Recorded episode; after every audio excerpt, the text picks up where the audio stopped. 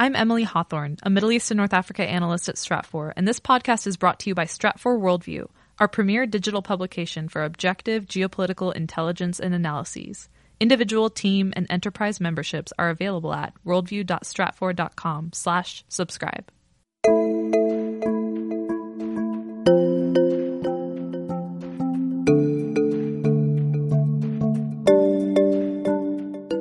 Need to get left of the boom. We need to avoid the attack because once the shots start being fired, you can't put those bullets back in the gun. It's, it's too late.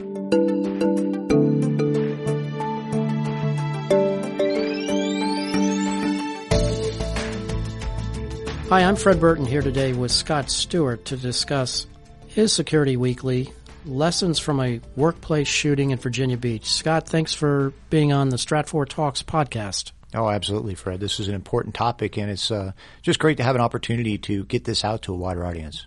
I know a lot of people talk about uh, active shooter response, but the focus of this podcast is what can companies or organizations do proactively to deal with this issue? And what's your thoughts along those lines? Yeah, absolutely. What, what we're seeing, and, and uh, you know, as you and I talked even before we started recording this, as we go around the country, we see there are a lot of companies and, and uh, churches and, and uh, religious organizations and NGOs that are doing training for active shooters. So they're doing the avoid, deny, defend, or, Or- run, hide, fight. Or response too, right? Yeah, exactly. So they're doing that training. You know, some of them are doing stop the bleed, not enough. Uh, Right. I, I think stop the bleed is something that really needs to be pushed even heavier, but it, it's a good program. And Very then, good. Then we're seeing, you know, in some places, uh, you know, there are, are programs to have, you know, specially trained employees with arms, or they're having outside police come in as as a response unit. Um, and then, of course, the police themselves are, are doing things like the active shooter protocol, where they get that team and go right in as soon as they can to try to confront, uh, you know, the shooter because they know that the time is, is bodies. And most of these attacks are over in seconds. I think that's what a lot of people just don't understand. Yeah, the the one in Virginia Beach was a little bit uh, odd because the gunman engaged the police for like a half hour, so that was kind of uh, you know out of the ordinary. Usually they resolve quicker than that. And there was a long time before EMS or EMTs got on the scene, which emphasizes, I know, what we have taught our employees about Stop the Bleed. Yeah, you know when the shooting goes on like that, that that keeps the zone hotter longer. Right. and so that meant that there were more people laying there waiting for medical uh, help, and that's really where that stop the bleed is so critical. What do you think are the most important tools that could be used in a proactive fashion that uh, could establish some protocols or help people understand this? Yeah, well, well, first, I just want to say those other things we talked about are great. And, we don't want people to stop doing this. You know, keep doing the active shooter training, keep doing the stop the bleed training. You know, have the cops come in and do a walkthrough or maybe even an exercise at, at, your- at your business, uh, so that they know the layout, they're familiar with it. That's all great stuff. Um, you know, you can even have uh, you know arm people to respond. That that's great, but that's that is the, all the reactive stuff, and we really need to get left of the boom. We need to avoid the attack because you know, as we were talking earlier, what happens once the shots start being fired, you can't put those bullets back in the gun. It's it's too late, and that's why we need to be proactive to get left of the boom to stop the incident and really detect it during the planning stages. Well, help me understand that. Let's drill down in that. Okay. Let's talk about insiders first. How do you address that?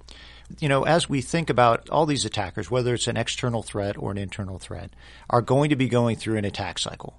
And those attack cycles are going to look different uh, because obviously the insider has access to the facility and intimate access. And a badge?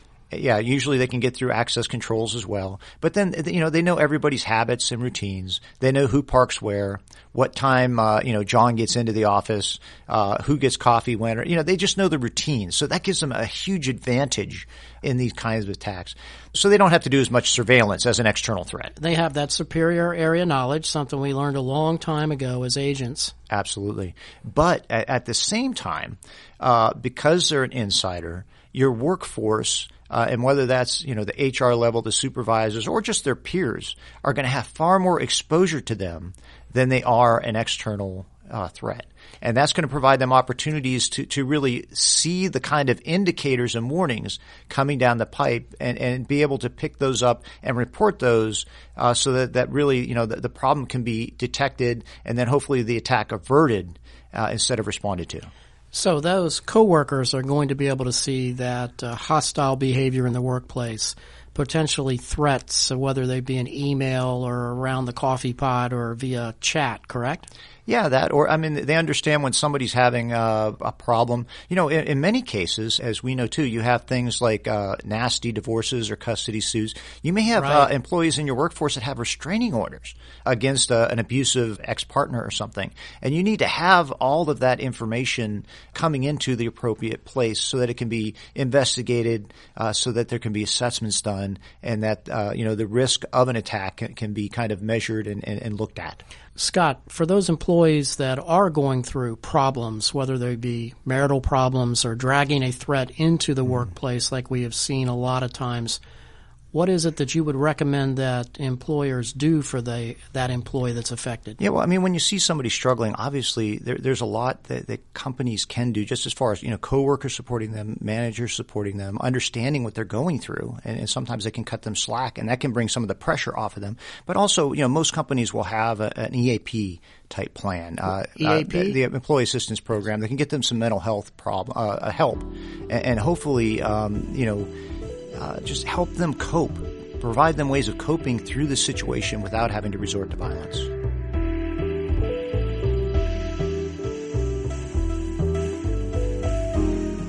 We'll get back in just one moment. Stratfor Enterprise provides critical information to businesses and professionals who need to know how emerging world events will affect them, their employees, and also their businesses. Our analyst team provides invaluable insights into the short and long-term implications of what's happening right now, and that's so that you can develop a more accurate view of the future. If you're not already a Stratfor member, you can learn more about individual, team, and enterprise level subscriptions at stratfor.com slash subscribe.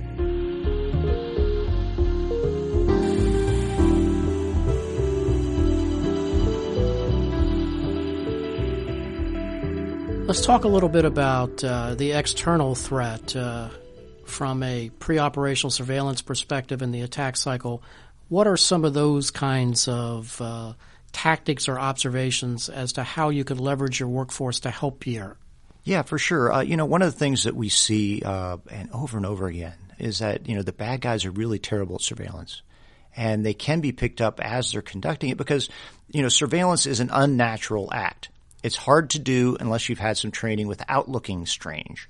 You do have a tendency to lurk, to look out of place, um, to stare, or to, to, kind of the opposite, try to hide behind things. So, so there's a lot of demeanor uh, mistakes that make there. But I, I, think a lot of it is just telling people that you know something doesn't feel right.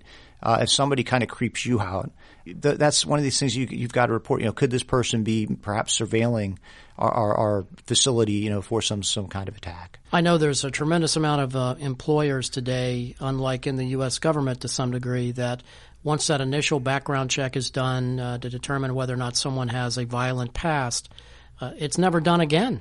Yeah, there, there really isn't that vetting. And then, of course, you know, unfortunately, in a lot of companies, uh, they think that if they do the active shooter training, if they do the stop the bleed training or whatever, that's it. They're covered. And so that's a message that I'm really trying to get out through this, this is that you need to do more. You really need to be preventative. What would be the top three things that you would recommend for companies or organizations or churches to think about to have that could try to get in front of this threat? What would be the three big takeaways in your mind? Well, I, I think number one is is understanding that education is critical. So you really need to have your workforce. Uh, your congregation, if you're talking a house of worship or, or you know an NGO, you, you, need to have your people trained. So number one, they, they need to understand what the warning signs are and whether that comes from an internal threat or the external threat. Um, and then they there needs to be a clearly established way and means of communicating that. They need to know who to communicate that to, what they need to take down. Okay, so what information do you need? Where does that information go? That would be number two. Absolutely. And then you also need to have, though, a reverse communication. Uh, so that the, the, the management needs to be able, and HR needs to be able to communicate to the workforce, hey, you know, John is no longer employed here uh, he was, uh, you know, there could be a potential issue there. He was angry when he was fired or something. You know, there needs to be two way communication there between, you know, the, the management, security, HR, and, and, the workforce. In addition to that, and so, uh, you know, we we forget often, you know, as, as security guys that you know, uh, and with the security background, really the resources of the security department are, are quite limited. We only have so many officers, cameras, et cetera. But but by educating and equipping and, and, empowering the workforce, you really can use them as a force multiplier because they're seeing things and picking up on things that, that the trained security people just aren't. Uh, just whether it's it's uh, you know just exposure to something externally or to their coworkers. What would you say to that individual out there that uh, perhaps has knowledge of someone in the workplace that they just think has problems or could potentially be a threat? What what would be your advice? Well, obviously, you know, it, it sounds uh, trite to see something, say something, but but it is so true, and we've seen a lot of cases where that has actually stopped these events uh, before they can happen. And the other thing to remember is, uh, quite frankly, in many cases, especially if the person is is having you know some mental illness or some other problems, you're also doing them a favor because most of these incidents end up with the gunman dead as well. And do you think that uh, there's a reluctance in today's uh, workplace for employees to come forward, just fearful of being uh, uh, looked at as that kind of employee that's just creating problems?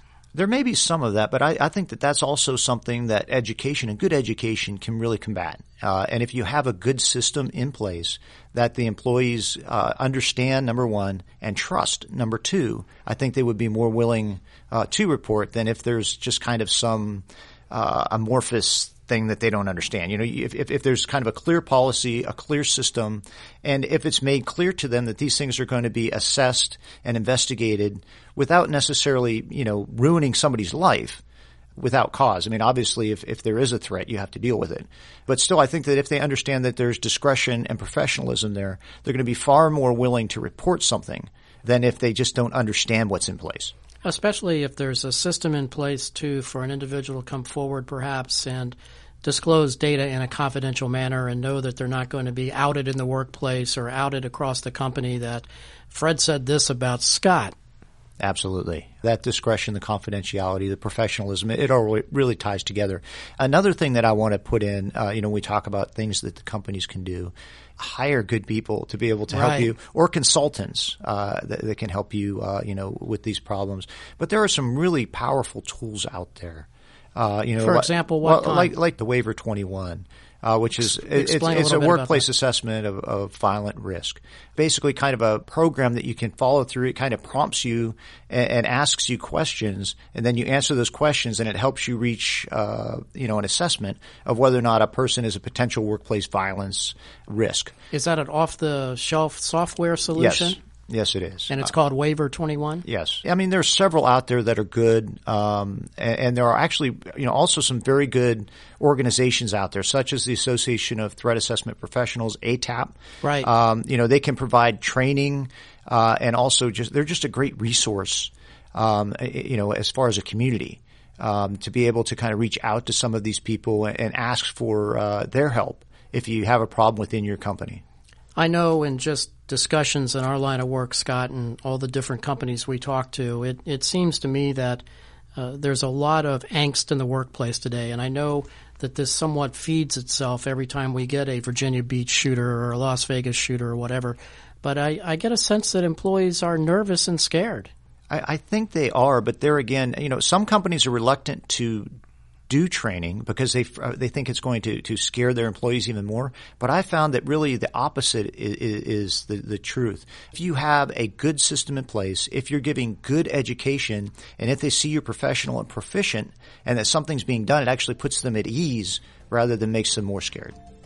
That was very good information, Scott. I would encourage everyone to take a look at Scott's Security Weekly Lessons from a Workplace Shooting in Virginia Beach. And for more information, I'd encourage you to take a look at worldview.stratfor.com.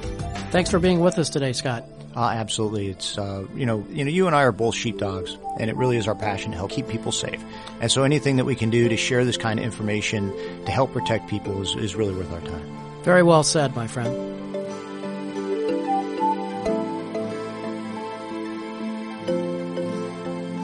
If you're interested in learning how Stratfor can help you with analytic tools to visualize and anticipate those areas in the world where your interests and operations are at greatest risk, be sure to visit stratfor.com slash enterprise. And to ask us a question about this podcast in particular, or even propose an idea for the next one, please drop us an email at podcast at stratfor.com. And if you have a moment, we'd love it if you left a review on the podcast page on iTunes or wherever you listen. Your feedback is really valuable to us.